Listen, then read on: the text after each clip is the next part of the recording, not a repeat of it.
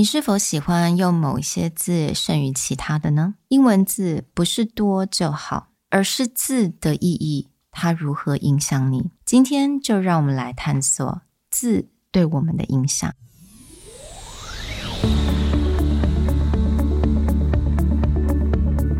Hello，欢迎来到 Executive Plus 主管与沟通力的 Podcast。I'm Sherry, an educator, certified coach, and style enthusiast. 我相信专业有效的沟通是语言跟逻辑的完美结合。And I'm Nick, a startup consultant, corporate trainer, and late night gaming junkie. I believe great communication requires the right mindset and solid frameworks. 我们希望带给大家职场英语的技能、跨文化沟通技巧与其他能帮助您成为出色领导者的工具。Join us each week as we share our experience, research, and methodologies to take your communication and language skills from good to.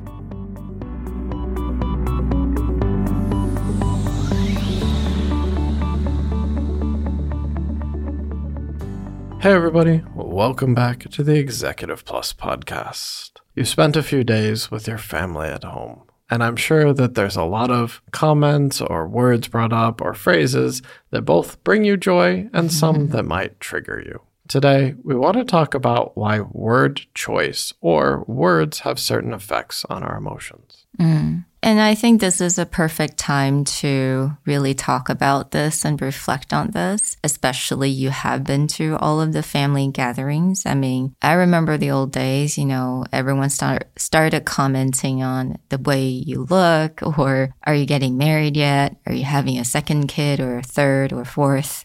or are you done having kids? Any kind of comments. 那我觉得那一些的 comments 虽然可能来自家人跟朋友，还是对我们有一些的影响。所以，我们今天想稍微来讨论一下字对我们的影响。那我觉得这也是来提醒大家，就算你在学习一个新的语言，字可以很多，但是你在用的时候，其实是需要一点点小心机的。So Looking at a few specific articles and research papers, words do actually have a very powerful effect on our brains in terms of how we interpret them, how they make us feel, etc. And different words are going to mean different things to different people mm. depending on how they've heard them growing up or how they interpret them. 嗯，那今天的单元并不是给大家一整串不同的字单字来让大家去用去背，因为我觉得真的是对于每个人来讲，大家对于不同的字有不同的感觉。但是今天比较想要来提醒大家，就是诶，其实有很多 research paper 有讲到，不管是对幼童、小孩、在学的学生，或者是对 athletes 这种 positive。motivation encouragement 对于所有的人来讲都一定有正向的一个表现，and it's been documented. And especially when it comes to the language used with, say, like children.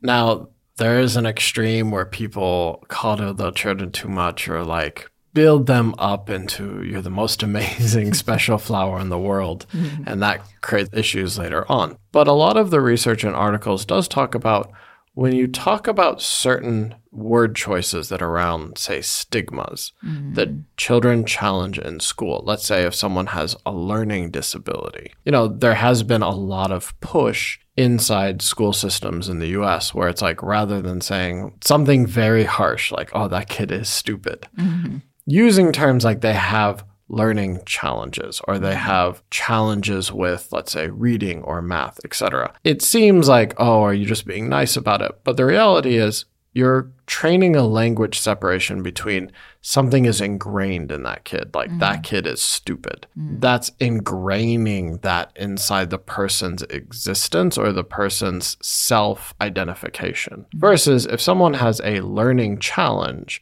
it's something that can be overcome so, just by separating the phrasing, we're discussing it as a hurdle or an issue someone has. You know, harking back to that Sir Ken Robinson, do schools kill creativity idea of that when certain expectations around someone, say, academic performance is related to what they have in school versus someone who has another natural skill, whether it's artistic or dance or athletic, when you apply the term stupid versus a learning disability, or a learning challenge, you're separating out what is ingrained in the person's identity versus separating out, okay, in an academic setting, mm-hmm. this is more challenging for the person. Mm. Whether it's somewhere in, in some other setting, they can excel. Mm. So this is not about who they are being, say, stupid. It's about that a certain environment is challenging. And the word choice and language and how people talk to kids does make a difference in terms of the kids' own self esteem to overcome these issues. And actually, as we said before, they have done studies specifically on athletes, 也就是 运动员。那他们是有说过，就是当你使用很多的这种 positive encouragement 的时候，对他们的的 performance 是有很好的影响。But I got very curious because I remember seeing all these movies about you know, coaches, no matter what kind of sports, they don't seem very encouraging at times in the movies. And Nick, you were an athlete. Were you encouraged in that way, like constantly being encouraged by your coach? Or did they use like a different way to do that? I think it really comes down to coaching style. What's interesting is you kind of see both sides. Like there mm-hmm. are stories of coaches like Pat Riley in basketball who's like verbally abusive, Yeah. throws chairs, yells at players all the time, and that they're expecting like this kind of fire mm-hmm. or almost like military style break someone down so you can build them up. Whereas, like in my case, there was varying things. It's like I would say coaches can be tough, but they shouldn't be demeaning. Mm. From the standpoint of there are coaches who athletes would argue like that coach drove them to the edge in terms of like practicing in terms of improving technique and skill and you know having the drive to win beyond all else. But usually they don't have long-term relationships with those coaches if that person's just like verbally abusive mm. right? So i think there is a fine line between someone who tells you mm. what you're doing wrong and probably very bluntly mm. versus someone who's just trying to break you down. Okay, so there is a fine line. Because I remember when I was teaching in the very beginning, um, in another classroom, there was this teacher, and he uses like military style. 非常的，当然他他真的没有说脏话 or like abusive words，但是他的方式就是 push people, push people to the edge. And he has fans. People loved that style. But I'm like super warm and encouraging. And, and I'm like, okay, what is better? So I think that's something that I also kind of struggled with when I first started as a teacher because it's just like, what is encouragement? But I think it varies for everyone. I think that there are extremes, mm-hmm. right? Like, again, someone can be very tough, they can be very honest and exacting, and it may not feel great to hear, but it can push someone to a better level. There can be the swing, which is like someone's too encouraging, like, oh my gosh, you're so smart for every small little thing. Right. Because then oftentimes that kid or that person, as soon as they hit a challenge, mm. they don't know how to deal with it, right? Because their entire time they're just told, like, oh, everything I do is amazing. So you can't go to the extreme of either way. I think it's probably somewhere there's like a zone in the mm. middle of like someone can be encouraging.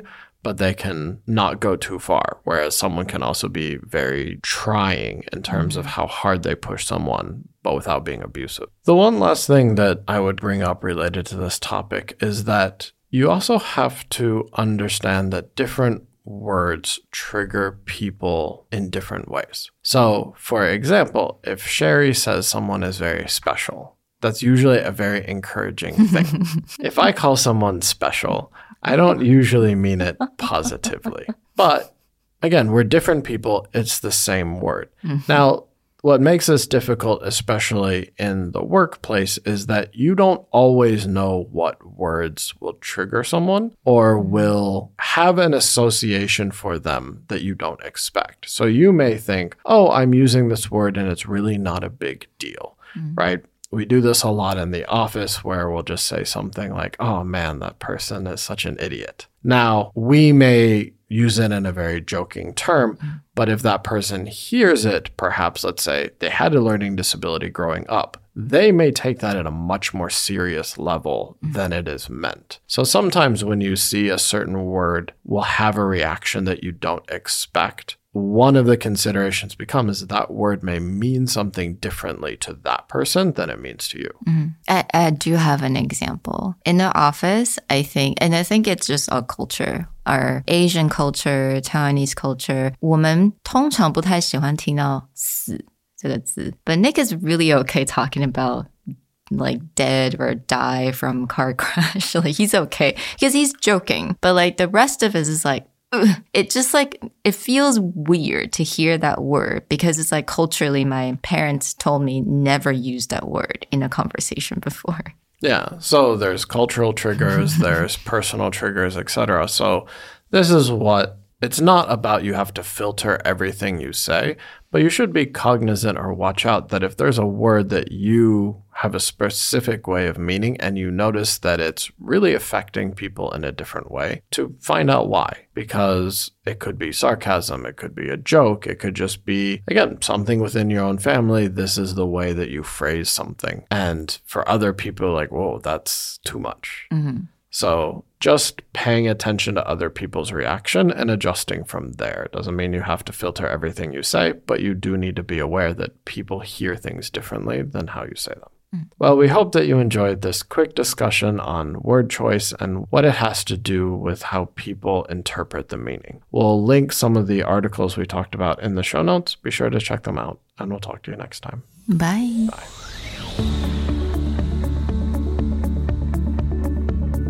The Executive Plus podcast is a Presentality Group production, produced and hosted by Sherry Fang and Nick Howard. You can search us on Facebook, 主管英文 Executive Plus. You can also find us on Instagram, Communication R&D, and email us at sherry at epstyleplus.com.